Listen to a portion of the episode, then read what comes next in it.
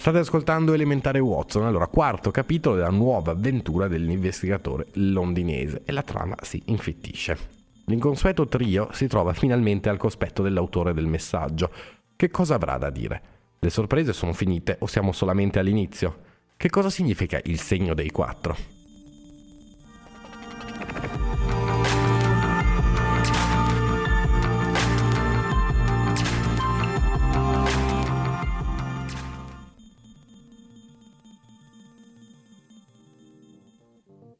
Capitolo IV Il racconto dell'uomo calvo.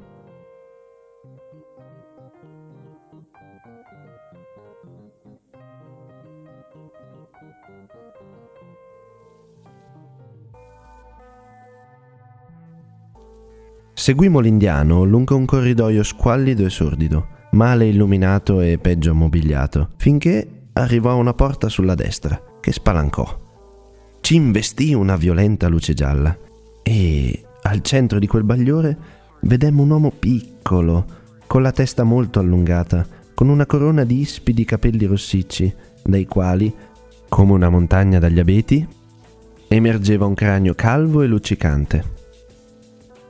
L'uomo, ritto in piedi, continuava a torcersi le mani e i suoi lineamenti erano percorsi da contrazioni continue ora sorridenti, ora imbronciati, ma mai neppure un attimo distesi.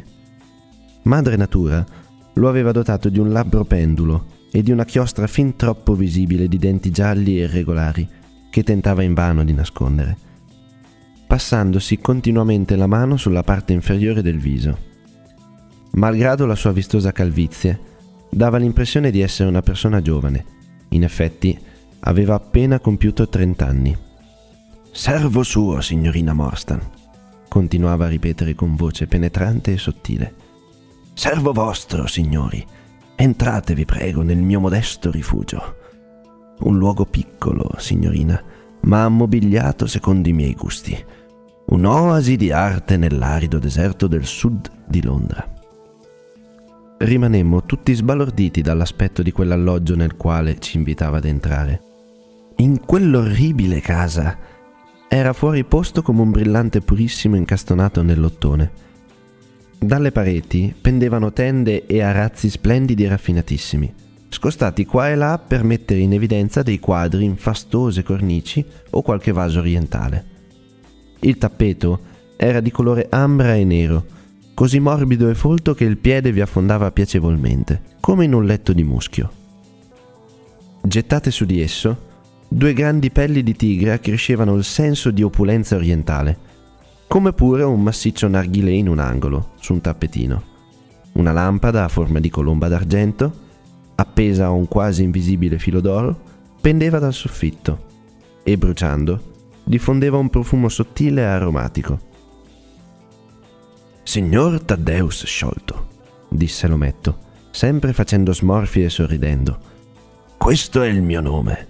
Lei, naturalmente, è la signorina Marston. E questi signori...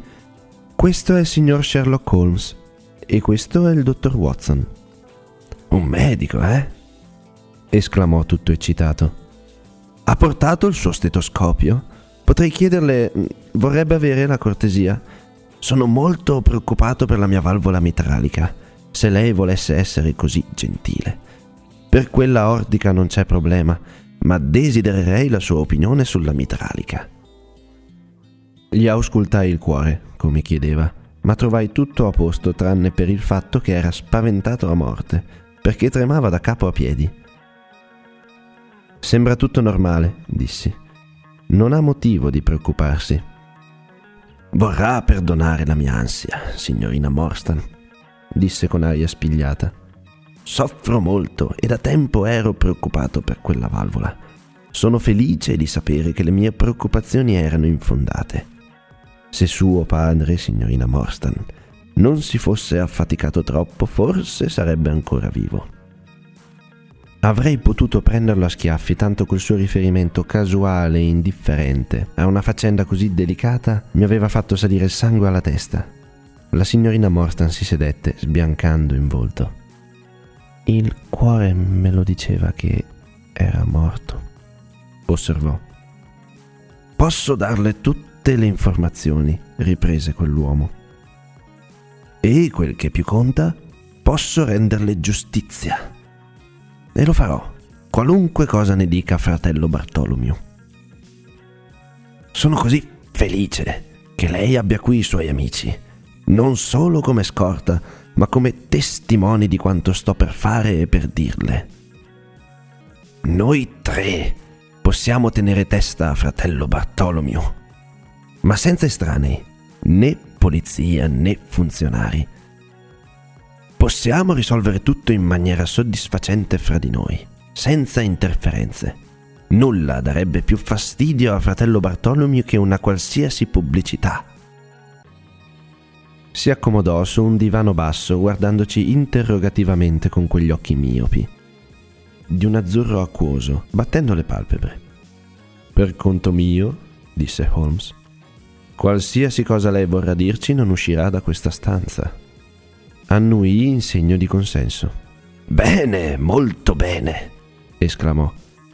Signorina Morstan, posso offrirle un bicchiere di Chianti? O di Tokai? Non ho altri vini. Apro una bottiglia? No? Bene, allora mi auguro che non la disturbi il fumo del tabacco, l'aroma balsamico del tabacco orientale. Sono un po' nervoso e trovo che il mio hookah è un sedativo straordinario. Applicò una sottile candela al grosso recipiente di vetro e il fumo cominciò a gorgogliare allegramente nell'acqua di rose. Noi tre sedevamo in semicerchio con le teste chine in avanti, mento sulla mano, mentre quello strano ometto sussultante, con il cranio allungato e lucido, fumava con un certo disagio in mezzo a noi.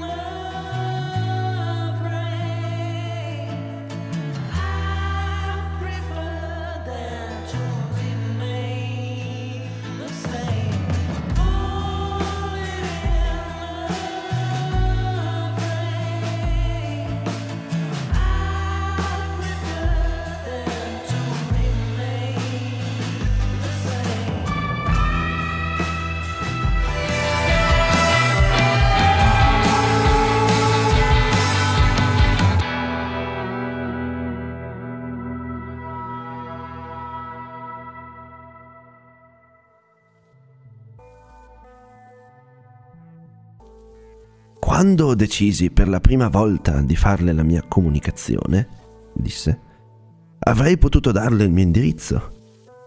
Ma temevo che avrebbe ignorato la mia richiesta, portando con lei persone sgradevoli. Mi presi quindi la libertà di fissarle un appuntamento in maniera tale che il mio servitore Williams potesse vederla per primo. Mi fido ciecamente della sua discrezione e i suoi ordini erano che, se non fosse rimasto soddisfatto, avrebbe lasciato cadere la cosa. Vorrà scusare queste precauzioni, ma sono un uomo di gusti molto riservati, potrei dire perfino raffinati, e non vi è nulla di più antiestetico di un poliziotto. Rifuggo istintivamente da ogni forma di rozzo materialismo. Raramente vengo in contatto con la folla grossolana. Come vede, vivo circondato da un'atmosfera di una certa eleganza Potrei definirmi patrono delle arti. È la mia debolezza. Quel paesaggio è un coro autentico e, anche se un esperto potrebbe forse avere qualche dubbio su quel Salvator Rosa, non esiste il minimo dubbio circa il Bouguereau. Ho una passione per la scuola francese moderna. Mi scusi, signor Sciolto, disse la signorina Morstan, ma io sono qui dietro sua richiesta per apprendere qualcosa che lei desidera comunicarmi. È molto tardi e gradirei che il nostro colloquio fosse il più breve possibile. Nella migliore delle ipotesi ci vorrà un po' di tempo, rispose. Poiché dovremo certamente recarci a Norwood da fratello Bartolomeo. È molto inquieto con me perché ho preso quella che mi sembrava una giusta decisione Ieri sera abbiamo avuto una discussione piuttosto accesa. Non hai idea di quanto sia terribile quando si arrabbia. Se dobbiamo recarci a Norwood sarebbe forse meglio avviarci subito. Mi permisi di osservare.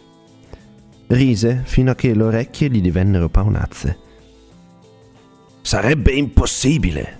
esclamò. Non so cosa direbbe se vi portassi da lui così, senza preavviso. No, devo prepararvi mostrandovi prima in che posizione ci troviamo gli uni rispetto agli altri. In primo luogo, devo dirvi che esistono molti aspetti della storia che io stesso ignoro. Posso solamente esporvi fatti come io li conosco. Avrete forse capito che mio padre era il maggiore John Sholto dell'esercito indiano. Circa undici anni fa si congedò e si ritirò a Pondisherry Lodge, nell'Upper Norwood. In India aveva fatto fortuna e riportò con sé una considerevole somma di denaro, una vasta collezione di oggetti preziosi e tutta una serie di domestici indigeni. Così equipaggiato, acquistò una casa e condusse un lussuoso treno di vita. Il mio gemello Bartolomeo ed io eravamo i suoi unici figli. Ricordo molto bene l'impressione causata dalla scomparsa del capitano Morstan. Ne leggemmo i particolari sui giornali e, sapendo che era stato amico di nostro padre, ne discutemmo ampiamente in sua presenza. Egli usava unirsi alle nostre congetture su cosa poteva essere accaduto e non sospettammo mai, neppure per un momento, che racchiudesse il segreto nel suo cuore, che lui era l'unico a conoscere il fatto di Arthur Morstan. Sapevamo però che un qualche mistero, un reale pericolo pendeva sul capo di nostro padre. Aveva un sacro terrore di uscire da solo e impiegava sempre due pugili professionisti come portieri a Pondisherry Lodge. Williams, che vi ha condotto qui stasera, era uno di loro. Una volta è stato campione inglese dei pesi leggeri. Nostro padre non ci volle mai dire di cosa avesse paura, ma mostrava una spiccata avversione per gli uomini che avevano una gamba di legno. Una volta sparò perfino una revolverata contro un tizio con una gamba di legno, che si seppe poi era un innocuo commesso viaggiatore in cerca di ordinazioni. Dovemmo pagare una grossa cifra per mettere a tacere la faccenda. Mio fratello e io pensavamo che si trattasse unicamente di una idiosincrasia di nostro padre, ma in seguito gli eventi ci fecero cambiare opinione. Ai primi del 1882 mio padre ricevette dall'India una lettera che lo sconvolse. Quasi svenne a tavola quando la aprì e da quel giorno si crucciò fino a morirne. Non riuscimmo mai a scoprire cosa dicesse quella lettera, ma mentre mio padre la leggeva, riuscì a vedere che era breve e scritta in una grafia scarabocchiata. Da anni nostro padre soffriva di un ingrossamento della milza, ma in quell'epoca cominciò a declinare rapidamente e verso la fine di aprile fummo informati che non c'era ormai più nessuna speranza e che desiderava darci un ultimo messaggio.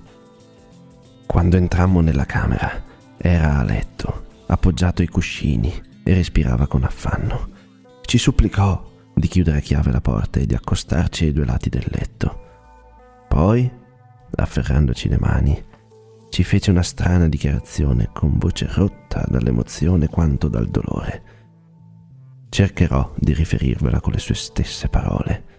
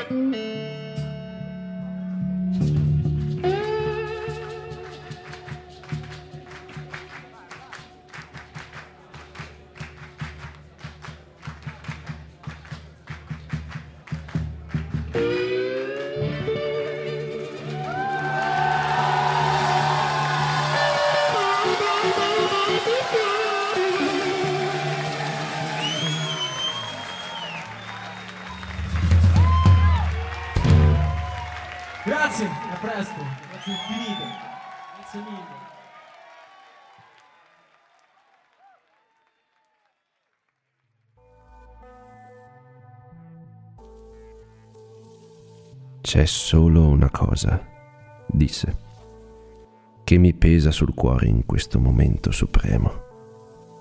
Il mio comportamento nei confronti della figlia del povero Morstan. La maledetta avidità, che è stata il peccato principale di tutta la mia vita, ha fatto sì che l'orfana venisse defraudata del tesoro che, almeno per il 50%, le appartiene. Eppure io non ne ho fatto uso, tanto è cieca e folle l'avarizia. Il semplice senso del possesso mi era tanto caro da non poter sopportare l'idea di doverlo dividere con qualcun altro. Vedete quel rosario di perle accanto alla boccetta del chinino? Perfino da quello non ho avuto la forza di separarmi, anche se l'avevo tirato fuori con l'intenzione di mandarlo a lei. Voi, figli miei, le consegnerete un'equa parte del tesoro di Agra. Ma non mandatele nulla, nemmeno il rosario, prima che io sia morto. Dopotutto, altri sono stati malati quanto me e si sono ripresi. Vi dirò ora come morì Morstan, continuò. Da anni soffriva di cuore, ma lo aveva tenuto nascosto a tutti. Lo sapevo soltanto io mentre eravamo in India, per una serie di straordinarie circostanze, venimmo in possesso di un considerevole tesoro. Io lo portai in Inghilterra e Morstan, la sera stessa in cui arrivò, venne direttamente qui da me a reclamare la sua parte. Era venuto a piedi dalla stazione e fu fatto entrare dal mio vecchio fedele Lal Chowdar, ora defunto, Morstan e io avemmo una discussione circa la divisione del tesoro e volarono parole grosse. Morstan, in preda all'ira, era balzato su dalla sedia quando all'improvviso ci portò la mano al fianco. Il viso gli divenne di un pallore bluastro e cadde all'indietro, battendo il capo contro lo spigolo del forziere che conteneva il tesoro. Quando mi chinai su di lui vidi, con profondo orrore, che era morto. Rimasi a lungo seduto, sgomento, chiedendomi cosa dovessi fare. Il mio primo impulso, naturalmente, fu quello di chiedere aiuto, ma non potevo nascondermi che, con tutta probabilità, sarei stato accusato di averlo ucciso. La sua morte durante la lite e la ferita alla testa sarebbero stati elementi a mio sfavore e inoltre Un'inchiesta ufficiale avrebbe inevitabilmente portato alla luce alcuni fatti circa il tesoro, fatti che volevo assolutamente che rimanessero segreti. Morstan mi aveva detto che nessuno al mondo sapeva dove egli si fosse recato. Non c'era alcun bisogno, mi dissi, che qualcuno venisse a saperlo. Stavo ancora riflettendo quando, alzando gli occhi, vidi sulla porta il mio domestico l'Al Shoulder. Egli entrò furtivamente, chiudendosi a chiave la porta alle spalle. Non aver paura, Sahib, mi disse. Non c'è bisogno che si sappia che lo hai ucciso. Nascondiamo il corpo. Chi verrebbe mai a saperlo? Non l'ho ucciso io, risposi. L'Al Chowdar scosse il capo sorridendo. Ho sentito tutto, Sahib, vi ho sentiti litigare e ho sentito il colpo, ma le mie labbra sono sigillate. In casa dormono tutti. Nascondiamo il cadavere insieme. A quel punto non ebbi più dubbi. Se nemmeno il mio domestico credeva alla mia innocenza, che speranza avevo che mi credessero dodici stupidi bottegai in una giuria? Quella notte l'Alcio da Rio nascondemmo il corpo e nel giro di pochi giorni tutti i giornali londinesi non parlavano che della misteriosa scomparsa del capitano Morstan.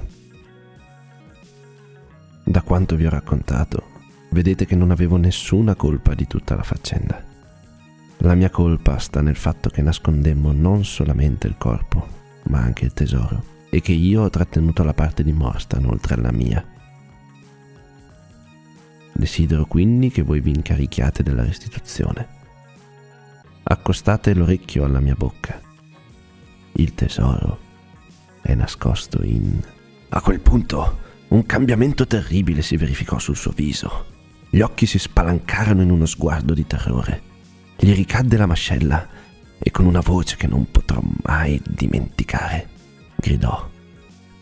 Tenetelo fuori, per amor di Dio! Tenetelo fuori!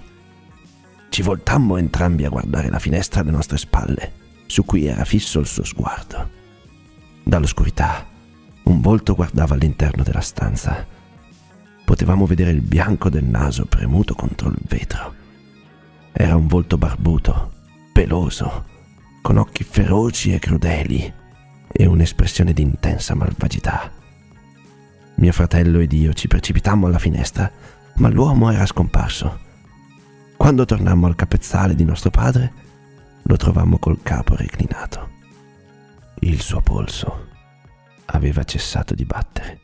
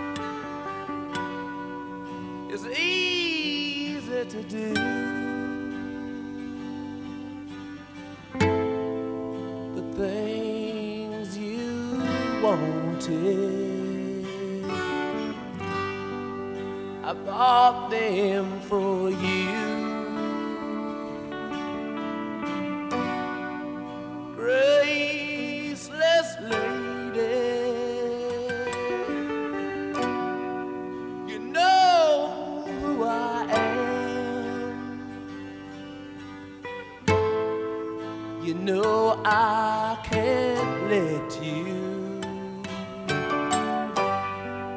slide through my hands.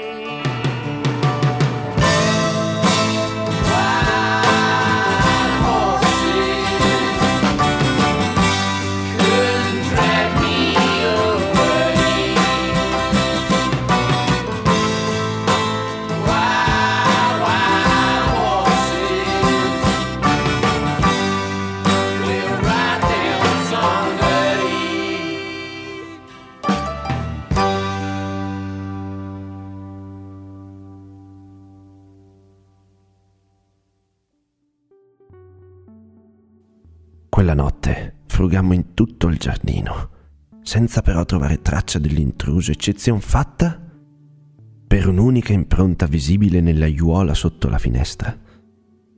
Non fosse stato per quella traccia avremmo potuto pensare che quel volto feroce e malvagio fosse unicamente frutto della nostra immaginazione. Ben presto, però, avemmo un'altra prova, più tangibile, che delle forze segrete agivano intorno a noi. Al mattino, la finestra della camera di mio padre fu trovata aperta. Credenze e casse erano state perquisite e sul suo petto era attaccato un brandello di carta con le parole Il segno dei quattro, scarabocchiate di traverso. Cosa significasse quella frase o chi fossero i nostri misteriosi visitatori, non lo sapemmo mai.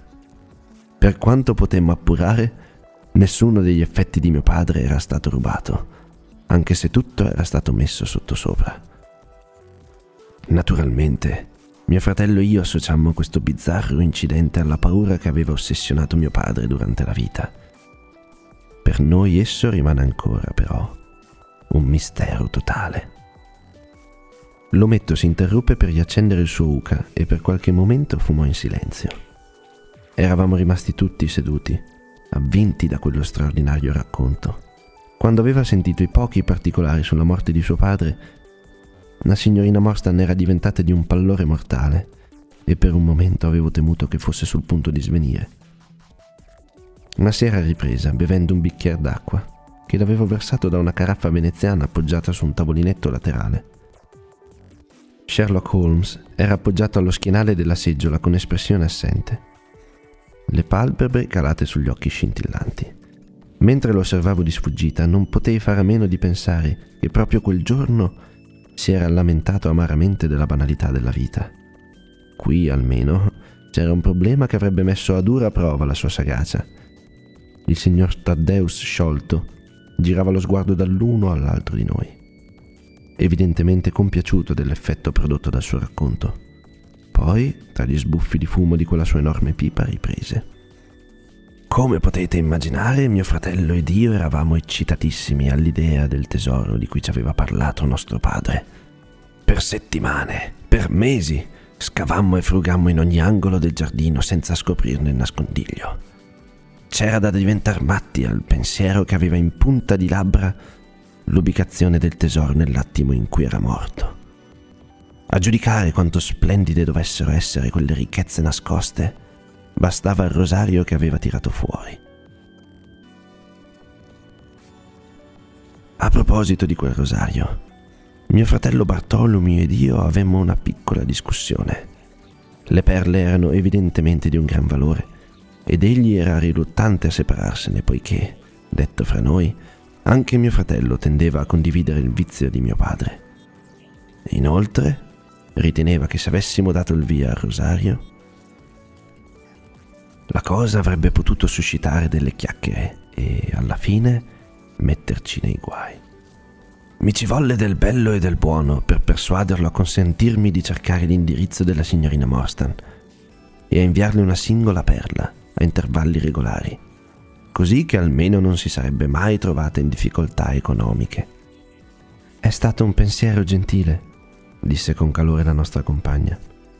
È stato molto bello da parte sua.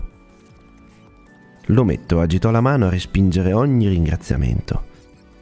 Eravamo i suoi amministratori fiduciari, disse.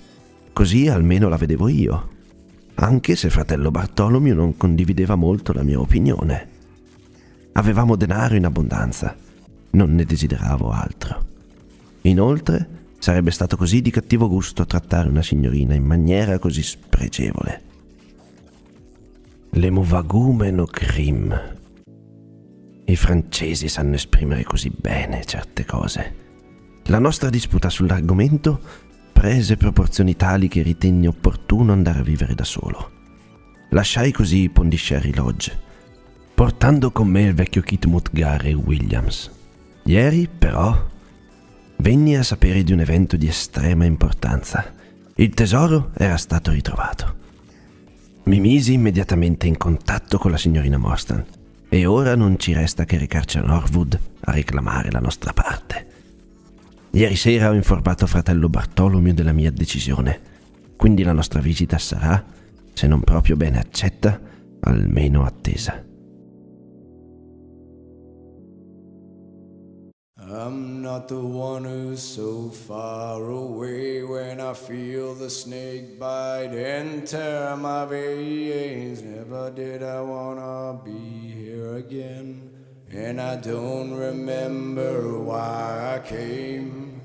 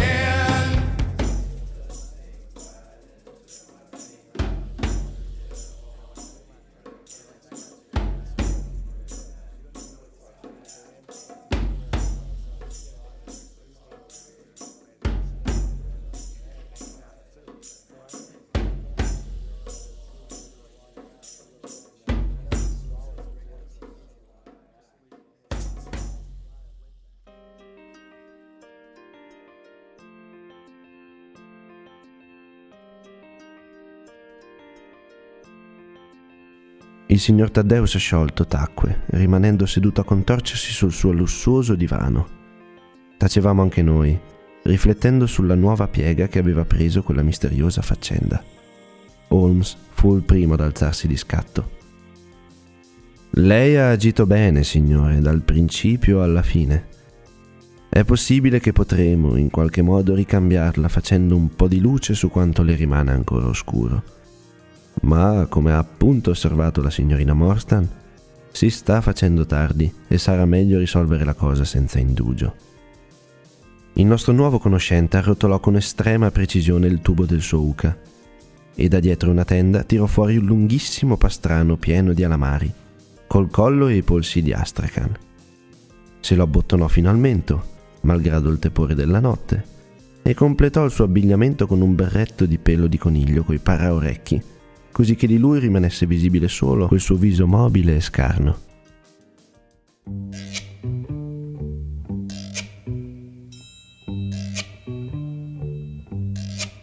Oh, when the sun beats down and burns the tar up on the roof, and your shoes get so hot, you wish your tired feet were fireproof. Under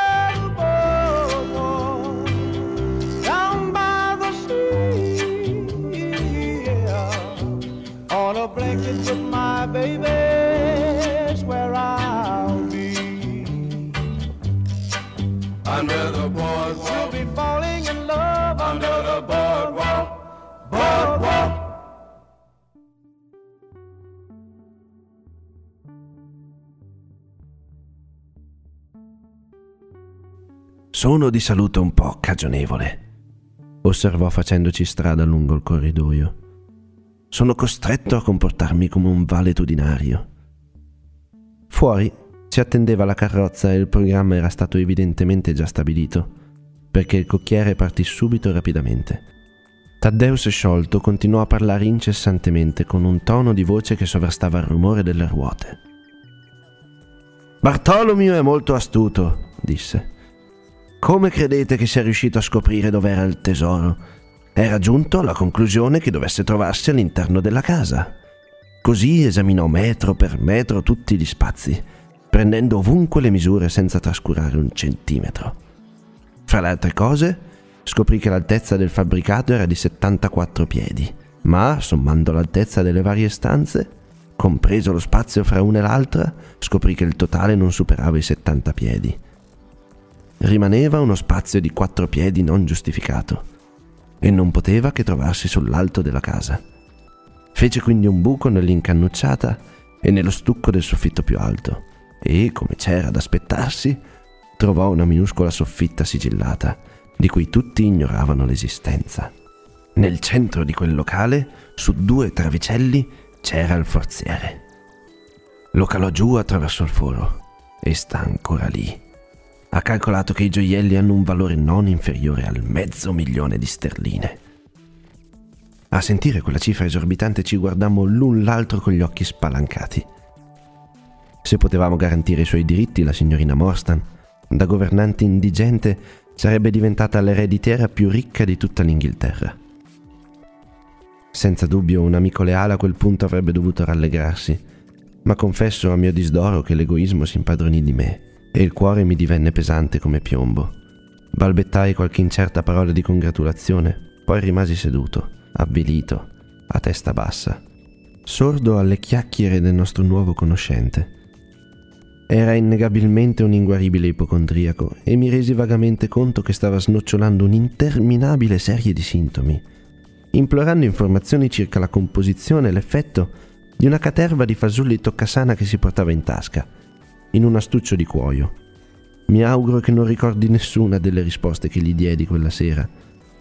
Holmes afferma di avermi sentito metterlo in guardia circa il grave pericolo di assumere più di due gocce di olio di ricino e raccomandargli invece massicce dosi di stricnina come sedativo. Comunque sia, tirai innegabilmente un sospiro di sollievo quando la carrozza si arrestò con uno scossone e il cocchiere saltò giù per aprirci lo sportello. Questa, signorina Morstan, è Pondisherry Lodge, disse il signor Taddeus sciolto mentre le porgeva la mano per aiutarla a scendere.